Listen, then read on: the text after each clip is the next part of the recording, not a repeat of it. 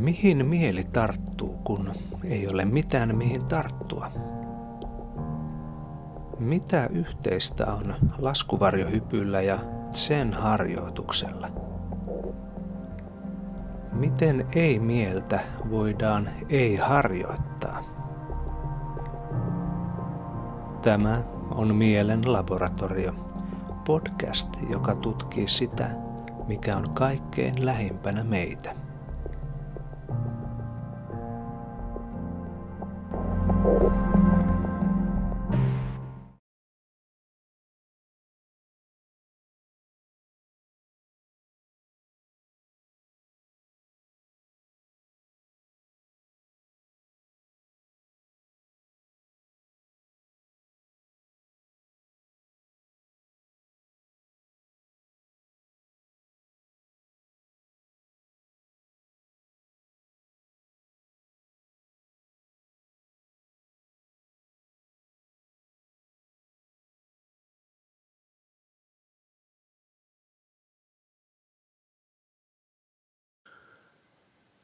Tämä, nämä ei-mielen opetukset on, on semmoinen kerrostuma buddhalaisuudessa, mikä on itseä alusta asti kiinnostanut kaikista eniten. Mä en ole tullut buddhalaisuuden pariin etsiäkseni mitään ekstreme kokemuksia tai tämmöisiä, vaan ehkä päinvastoin hakemaan vastauksia semmoisiin kokemuksiin, mitä mulla on ollut jo jo kauan ennen kuin on ollut oikeastaan millään tavalla tietoinen buddhalaisuudesta tai mistään muistakaan aasialaisista tuota, filosofioista. Ja musta nämä, nämä opetukset on jotenkin semmoinen kerrostuma tässä, mitä on hirveän hankala löytää oikein mistään muualtakaan. Tuota, esimerkiksi kristinusko, johon olen saanut initiaation 15-vuotiaana, kun olen käynyt rippikoulu. Niin tuota, musta siellä on hyviä opetuksia lähimmäisen rakkaudesta ja, ja monia tämmöisiä niin eettisiä ja, ja tämän hyvään elämään liittyviä oppeja. Niitä löytyy monista muistakin uskonnoista ja ihan tämmöisistä sekulaareistakin jutuista, mihin on elämän varrella törmännyt, mutta, mutta sitten nämä opetukset on semmoisia, mitä löytyy lähinnä buddhalaisuuden ja ehkä jotenkin non-dualististen opetusten piiristä. Tuota, tämä, tietysti tämä on hirveän haastava aihe sen, senkin vuoksi, että tätä opetetaan yleensä negaatioiden kautta, eli ei kerrota, että mitä se on, vaan kerrotaan, että mitä se ei ole. Eli oikeastaan kaikki käsitteet, mitä rakennellaan, niin opetukset yleensä pohjautuu siihen, että lähdetään purkamaan niitä käsitteitä, että ei se ole tuokaa eikä tämäkään. Eli vähän niin kuin tämä intialainen neti, netifilosofia opetus, jossa, jossa äh, kaikki, kaikki tavallaan kielletään ja sillä tavalla puretaan se käsite, joka on muodostunut. Ja mulla tuli mieleen näistä kokemuksista eilen, kun kuuntelin tuon Juha Vasramitra dharma-puhetta, niin oma kokemus yhtäkkiä tuli mieleen tuolta melkein 30 vuoden takaa vuodelta 1995, kun hyppäsin ensimmäisen laskuvarjohypyn. Ja tuo, se tilannehan siinä, kun lähdetään hyppäämään ensimmäistä hyppyä, on se, että ollaan pienlentokoneessa, joka on jossakin tuolla pilvien yläpuolella, lentää täysin toimintakykyinen kone ja sitten astutaan sitä oviaukosta ulos ja otetaan kiinni siiven kannakkeesta, roikutaan siinä kahdella kädellä näin ja sitten päästetään irti. Ja kokemuksellisesti, varsinkin silloin eka hypyssähän se, ja mitä mä mietin eilenkin tuossa, kun puhuttiin tästä kehotietoisuudesta ja muusta, niin kehon näkökulmastahan se tarkoittaa vain sitä, että jos nämä päästät irti, niin nämä päästät irti elämästä, varma kuolema todennäköisesti siinä, koska jalkojen alla ei näy mitään. Kaikki puut ja talot ja muut näyttää samankokoisilta kuin nuo oksankolot tuossa lattiassa. vatsalaukku kääntyy ympäri ja siinä on niin suuri kuoleman pelko läsnä siinä tilanteessa. Oliko tarkoitus käydä? Ah. The topic uh, today is no mind. The topic uh, Aruna chose because um, he had been interested in uh, no mind uh, in Buddhism um, previously, and his interest originated not from the Buddhist practices or teachings themselves, but from previous experiences that Buddhism, unlike uh, Christianity, for example, could provide some explanations to. And among those experiences, um, he started to describe uh, parachute jumping, the experience of parachute jumping. So you go in a small aircraft and you jump, and to the human body and mind, it's basically like uh, jumping into certain death. Joo. Ja no sitten mä aloin tätä eilettäin, tai tuli mieleen kun kuuntelin tuota puhetta tosiaan ja, ja mietin sitä. Mulla sattui siihen hyppymestariksi Timo Järvilehto, joka on systeemisen psykologian uraurtaja Suomessa ja kansainvälisestikin, joka on tutkinut tämmöistä eliöympäristö teoriaa, jossa, jossa, joka on tämmöinen non-dualistinen psykologinen teoria siitä, miten mitä eliötä ei voi erottaa ympäristöstä. Nämä kaikki rajat, mitä me tehdään minun ja ympäristön välillä, on, on tuota, tavallaan semmoisia sovittuja rajoja, joita ei oikeasti ole. Uh, and his uh, instructor in the parachute jumping was uh, happened to be an expert in systems psychology, focusing on the uh, connections between an organism and its environment, and the fact that the boundaries we presume there to be are actually are very uh, ambiguous, vague. Ja sen ensimmäisen hypyn jälkeen se teki itse asiassa meillä semmoista pientä tutkimusta siinä samalla. Eli meillä oli, oli tuota sykemittarit, ähm, jotka siihen aikaan vuonna 1995 oli aika uusi keksintö. Nykyään kaikilla keski-ikäisillä miehillä on tämmöiset älykellot, joista voi tarkistaa, että onko vielä elossa. Mutta siihen aikaan niitä ei juuri ollut. Ja sitten se myös videokuvattiin semmoisella kypäräkameralla se hyppy. And in fact, the parachute jumping was part of an experiment by the instructor, and all of the participants had heart rate monitors, and the uh, event was videoed ja sen hypyn jälkeen sitten tämä Järvilähtö myös haastatteli mua ja kyseli eri, eri kokemuksia. Katsottiin ne sykkeet. Syke oli aika lailla maksimisyke siinä kohti, kun päästetään irti siitä lentokoneesta. Ja, ja, tuota, ja yksi semmoinen tärkeä kysymys, mitä se lähti kysymään, oli se, että, että mitä tapahtui siinä kohti sen jälkeen, kun päästit irti siitä, oli se vapaa pudotus ja sitten jossakin kohti varjo aukesi ja mitä nämä muistat siinä välissä tapahtuneen? Ja se oli täysin niin tyhjä hetki. Filmi oli poikki siitä. Mä en muistanut siitä yhtään mitään. Ja Järvilehto kertoi, että, että se on itse asiassa hyvin yleinen, ehkä tavallisin kokemus siihen liittyen. And there was also an interview after the parachute jumping in which Järvilehto the instructor and investigator asked the question what happened between releasing grip of the plane and the parachute going off. And uh, I remember nothing of that time interval.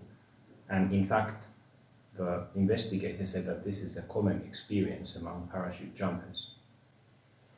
Ja nyt jos miettii sitä kokemusta ja mä mietin nimenomaan tätä kuuden eläimen suutraa, mistä Juha puhui. Se kokemus siinä on siis se, että kun roikut jossakin ja jos mietit, että roikutaan vaikka puun oksalla, Ja sitten kun ne päästät siitä irti, tämä Järvilähtö kertoo, että hänellä oli hyvä katsekontakti minun koko sen vapaapudotuksen ajan ja hän itsekin hyppäsi siitä ovesta perään. Ja mä olin katsonut koko ajan silmiin häntä ihan selvästi siinä, mutta mä en muistanut tästä mitään. Mutta jos nämä roikut oksassa ja päästät irti vaikka parin metrin korkuselta, niin mihin huomio liikkuu siinä luonnollisesti? Onko se siellä, että ne katot sitä puulatvaa tai sitä oksaa? Ei, vaan se lähtee hyvin nopeasti tänne jalkoihin ja käsiin ottamaan vastaan sitä pudotusta. So Järvilehto said that I had been, because he jumped right after me, looking up at him in the eyes, and I have no recollection of that. Uh, in contrast, when one releases grip of a branch one is hanging from, does one look up? No, one tends to look down and prepare to land on one's feet. Mutta siinä ensimmäisessä hypyssä, ja nimenomaan tämä koskee sitä ensimmäistä laskuvarjohyppyä, se eliöympäristö, systeemi on tilassa, missä se ei ollut koskaan aikaisemmin. Aina aikaisemmin, jos ne olet tipahtanut jostakin, niin hyvin nopeasti on kontakti johonkin. Se tapahtuu ja, ja sulla on tavallaan se fokus, mihin olet hyppäämässä, mihin nämä tipahat ja niin edelleen. Mutta siinä hypyssä ei ole yhtään mitään, mistä pitää kiinni. Se on tilanne, johon keho ei ole koskaan joutunut aikaisemmin. Ja, ja mieli ei pääse oikein mihinkään. Ja vielä sanon tämän, tästä, tästä tuli mieleen just tämä, missä nämä kuusi eläintä on sidottu köydellä toisiinsa kiinni. Et se on oikeastaan semmoinen tilanne, missä jokainen niistä eläimistä saa semmoisen hyvin vahvan kokemuksen, että nyt pitää lähteä ja nopeasti siihen suuntaan, mikä kenelläkin on, joku sinne järvelle ja joku kaupunki, mikä onkin. Mutta yhdelläkään eläimellä ei ole enää raajoja eikä siipiä, eikä mitään minne mennä. The reason why one does not have that same instinctual reaction when jumping for the first time, specifically for the first time, uh, parachute jumping is that it's an experience the organism environment system has never faced before and it doesn't have tools to handle it. Uh, it's a bit like the parable yesterday from uh, Vajramitra, where there were six animals tied uh, with a noose around their necks and the ends of the nooses tied to each other uh, running in different directions, they try to do so, but in this case they have no limbs, they have no feet or hands, they cannot go anywhere. Tavallaan sen, sen hetken ajan ne köydenpäät on täysin irti siellä vapaana, niitä ei ole sidottu mihinkään. Ja tämä tuli mulla mieleen, mieleen tämmöisenä niin tietynlaisena kokemuksena tästä ei-mielestä. Tuotakaan kokemusta mä en pystynyt silloin selittämään enkä edes muistamaan, mitä siinä tapahtui, koska mielellä ei ollut mitään mihin tarttua, ei mitään mistä rakentaa joku muistikuva, ei mitään mistä, mistä rakentaa tavallaan tarina siitä vapaan pudotuksen tilanteesta. Se, sitä ei vaan niin ollut siellä mielessä. That kind of to me is like a no mind experience, that experience from 1995, because in that situation, the mind has nothing to cling to, no ingredients, no material from which to construct a story around what happened. Ja oikeastaan se settingi muistuttaa mua myös siitä, kun Mäkin tein useita vuosia koan harjoitusta, eli tämmöistä Wadu-harjoitusta, mistä Sunin puhui, jossa myös on mestari. Itse asiassa laskuvärihypyssäkin häntä kutsuttiin siis hyppymestariksi tai mestariksi. Ja sitten kun nämä roikut siinä siivellä, niin mä muistan sen, kun mä katsoin sitä ihan kuin oikeasti mä nyt voin tästä päästä sitten irti. Ja sitten se hymyili ja nyökkäsi. Ja sitten päästä irti. Ja sitten katkesi se filmi siinä. Mutta samalla tavalla äh, näissä koanharjoituksissa mieli ajetaan älyllisesti tavallaan sinne lentokoneen siivelle ja tilanteeseen, jossa pitää päästä irti eikä ole mitään käsitteitä, mihin tarttua. So this to me resembles uh, the koan uh, study or Kungan study context presented um, just now by Sunim speaking about Huato or Wadu practice, um, which I have also practiced. And in that situation, uh, it's as if your uh, your uh, mind is driven by the practice to the wing of an airplane, where just like with the jump master, the Zen master tells you to let go. Ja samalla tavalla näissä suurissa kysymyksissä mieli tietysti toimii niin kuin se on toiminut aina. Eli se lähtee rakentamaan jonkunlaista käsitteellistä rakennelmaa, jonka avulla mä selitän jonkun asian. Tai jonka avulla mä saan kiinni jostakin asiasta. Ja joka kerta kun se tekee sen, niin vastaus on, että ei, tuo ei ole se vastaus. And so the mind always tries to concoct, construct some sort of story around the experience. That every time it tries to do so, the answer is no. That is not the right answer. Ja nyt tässä äh, ei-mielessä tosiaan kun esimerkiksi jos lukee vaikka mestari Huangbon opetuksia, hän toistelee yhä uudestaan siellä sitä, että, että tuota, kaikista käsitteistä on oikeastaan tarkoitus päästä irti. Kaikenlainen tämmöinen älyllinen pohdinta ja filosofiat, mitä ne rakennat sen ympärille, johtaa vain kauemmaksi sitä ei-mielestä. When you study the teachings of great Zen masters such as Huangbo, they repeat time after the other that you need to let go of all um, um, uh, intellectual constructions. Uh, all uh, of them just take you further away from the truth. No joo, mitäs tästä ei-mielestä sitten voisi sanoa? Tai, tai miten sitä voi harjoittaa tai, tai tämmöisiä. Tämä on niin tässä tämä suuri haaste. Jos miettii, että et mistä tässä ei-mielessä on kyse, niin mä, mä itse jotenkin ajattelen sitä sillä tavalla, että se ei varsinaisesti ole semmoinen niin todellisuutta kuvaava tämmöinen metafyysinen opetus, koska se, se pyrkii kuvaamaan nimenomaan, tai, tai se mitä se pyrkii kuvaamaan, niin sitä ei voi kuvata. Eli kyse ei, ei oikeastaan ole metafyysisestä opetuksesta, vaan pedagogisesta, opetuksellisesta menetelmästä. So how then to practice no mind? Uh, I do not relate to it as a metaphysical teaching about the nature of reality because what it would be trying to describe cannot be described but it's instead a pedagogical tool. No, miten sitten ei mieltä, ei harjoitetaan?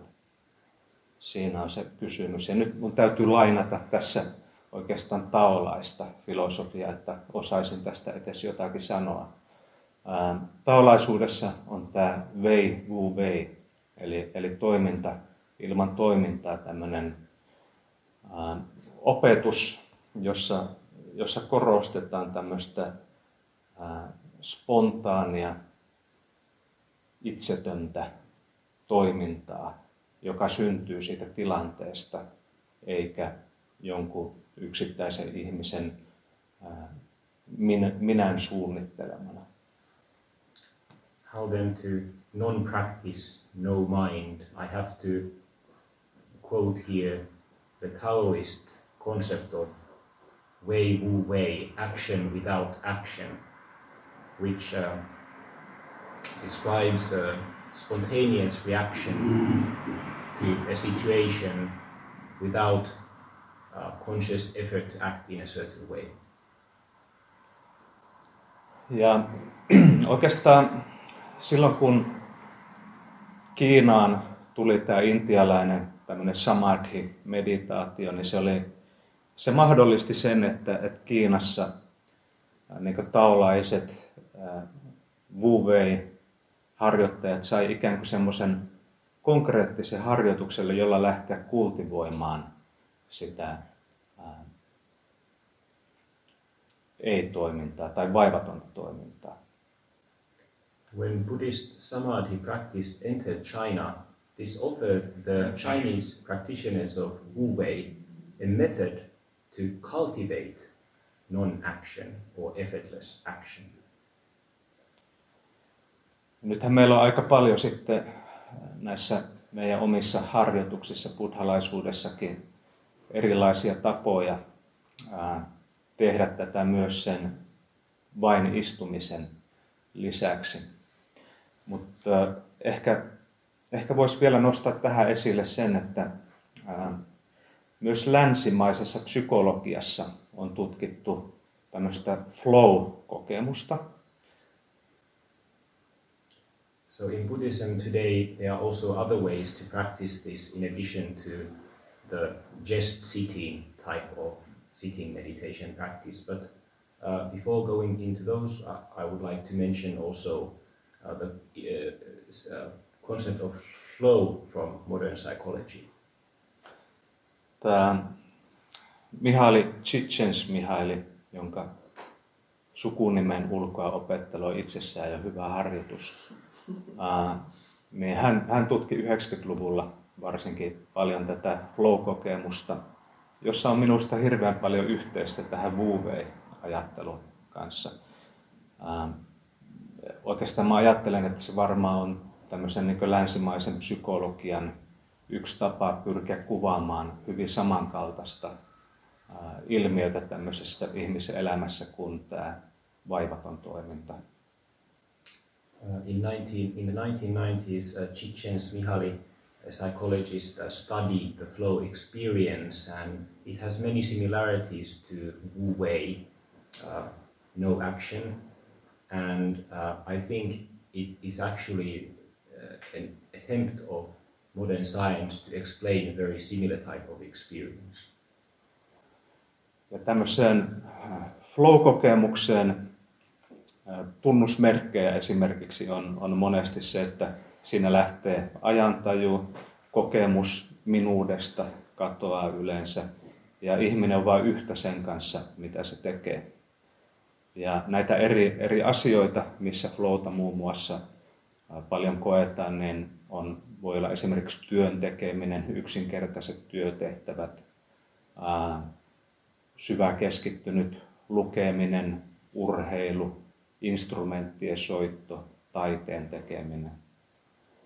Typical characteristics of the flow experience include a loss of a sense of time, loss of a sense of I, um, and um, realms in which this experience commonly occurs um, include uh, sim performing simple uh, repetitive activities, um, uh, working, uh, playing an instrument, for example.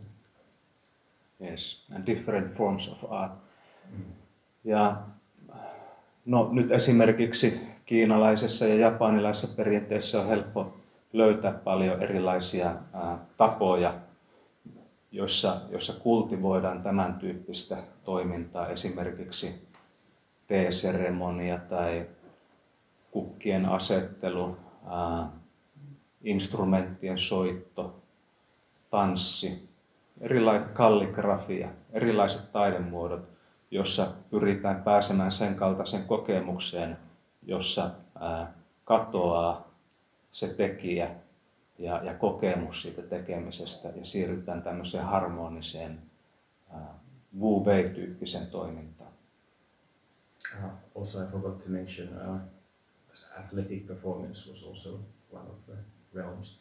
Um, so in Chinese and Japanese, East Asian culture, there are many types of activities that have been developed uh, which um, uh, produce this type of wu wei flow type of experience, including uh, uh, calligraphy, flower arrangement, tea ceremony, um, and so on. Ja yhteistä myös näille kokemuksille on se, että silloin jos sen tekemisen keskeyttää tämmöinen käsitteellinen, diskursiivinen ajatus, niin yleensä se katoaa se kokemus. Esimerkiksi urheilusuoritukset on tästä hyvä esimerkki. Muistan tämmöisen maailmanmestari aitajuoksijan, joka oli juoksemassa tosi hyvää juoksua, olisi todennäköisesti voittanut sen kilpailu, mutta kesken juoksun sillä yhtäkkiä tuli ajatus mieleen siitä juoksutekniikasta, että miten sen pitää hypätä sen aidan yli. Ja sen jälkeen kaikki loput aidat kaatui ja se tuli toiseksi tai olisiko ollut kolmanneksi. Also typical of a flow experience is that it becomes interrupted if a discursive thought, intellectual thought enters the mind. There was this is it track runner? No, no, no, not track. Uh, going through, uh, jumping over these things, um, uh, and and he, uh, a world famous person, and his performance in one event uh, was ruined because he started all of a sudden to think about the technique of how to do the running. Yes, and actually he was a she. Ah, she. in Finnish we don't have those. yes. Okay. Okay, but uh, now if we will move back to this uh, retreat, niin ja sitten mä vaihdan suomeksi. Vai Italia?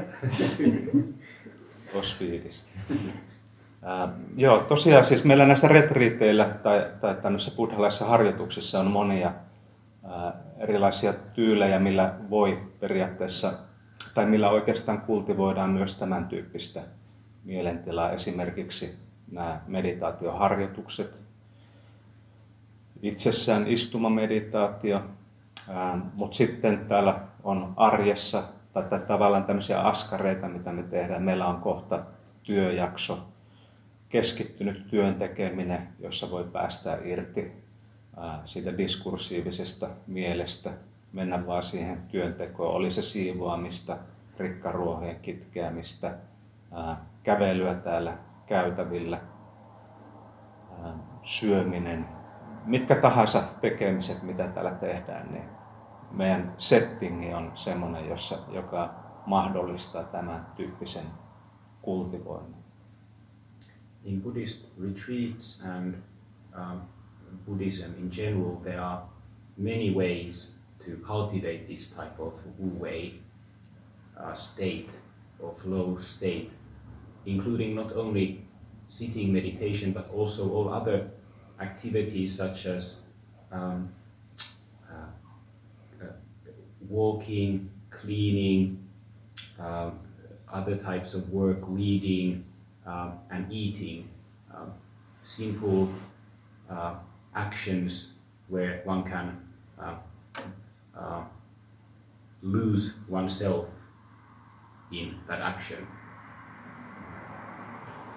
Ja ennen tätä retriittiä valmistaudun tänne sillä, että on tehnyt aika melkein joka päivä 108 prostraatiota lattiakumarrusta. Ja siinä harjoituksessa esimerkiksi huomasin sen, että kun on muutamia kymmeniä siinä ja alkanut toistumaan, niin sitten keho alkaa tekemään sitä itse. Se tekijä ja tekeminen katoaa ja se on vaan semmoista flowta, joka tapahtuu. Ähm, samoin esimerkiksi nämä mantra-harjoitukset, joita, joita me täällä tehdään, on, on hyviä, koska ähm, yleensä just tämä diskursiivinen mieli, tämä käsitteellinen mieli, joka puskee joka paikasta, ähm, sen voi täyttää sillä mantralla. niin, että siihen ei mahdu yhtä aikaa muita ajatuksia. Se on yksi hyvä tapa päästä kans kohti tämän tyyppistä mielentilaa. Before this retreat, I have prepared by almost every day doing 108 prostrations, and after a couple of dozen prostrations, uh, the sense of do and act uh, uh, all disappear, and it just becomes a kind of flow experience. And the same can be said of mantra meditation, which we have also been doing here in this retreat.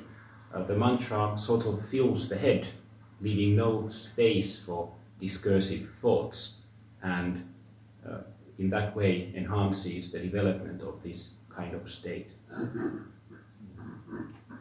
Ja sitten yksi tärkeä elementti, kun meillä on tämä jalo hiljaisuus täällä, on juuri se, se syy siihen on nimenomaan se, että silloin kun kuulee keskustelua tai osallistuu keskusteluun, niin se aktivoi tätä käsitteellistä, sanoihin takertuvaa mieltä.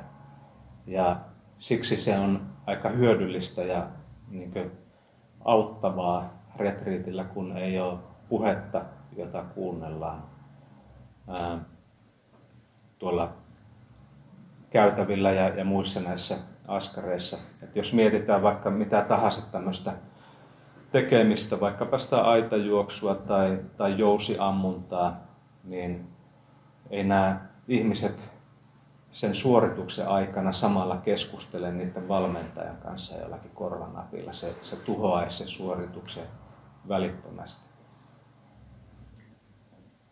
So,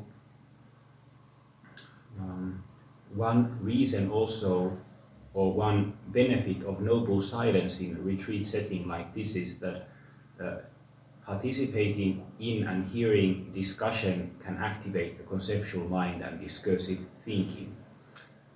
And if one compares this to athletic performance, archery, or, or this uh, obstacle running, course running, um, you know, it would completely ruin the performance if you had earplugs and your coach was were giving you instructions while, while doing that intensive performance.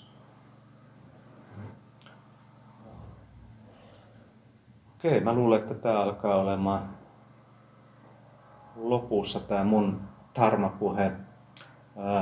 Mä esittäisin semmoisen toiveen, että kun tehdään seuraava meditaatio, niin voitaisiin aloittaa se mantra harjoituksella, jossa voisi kokemuksellisesti tutkia tätä ilmiötä, jossa annetaan vain sen mantran alkaa tapahtumaan ja päästetään irti siitä tekijästä, tekemisestä niin, että siitä muodostuu vain semmoista spontaania harjoitusta. So the, the teaching is, has, is now ending and, and uh, I hope that we could start the meditation practice uh, with a mantric practice such as Sagamuni Bull.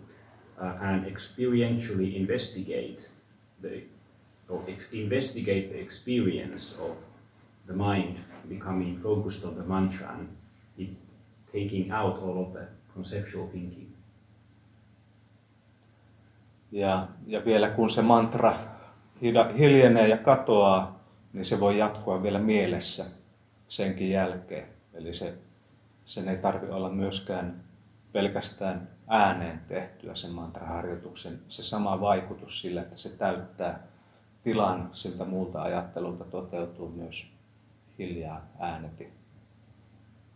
Once the mantra recitation uh, allowed ceases, one can still continue it in one's mind and it then continues to perform the same function of keeping discursive thinking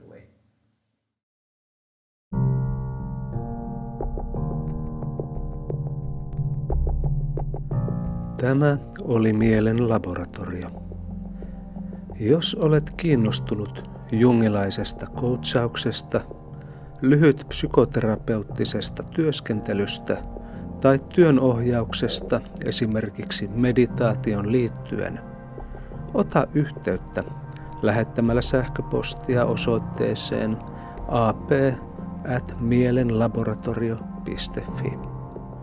Tutustu myös kirjoihini mielen laboratorio sekä mindfulness, mielen selkeys ja myötätunto, joka löytyy nyt myös äänikirjana. Ja jos pidit jaksosta, jaa se myös ystävillesi, jotta hekin pääsevät syventymään oman mielensä labyrintteihin.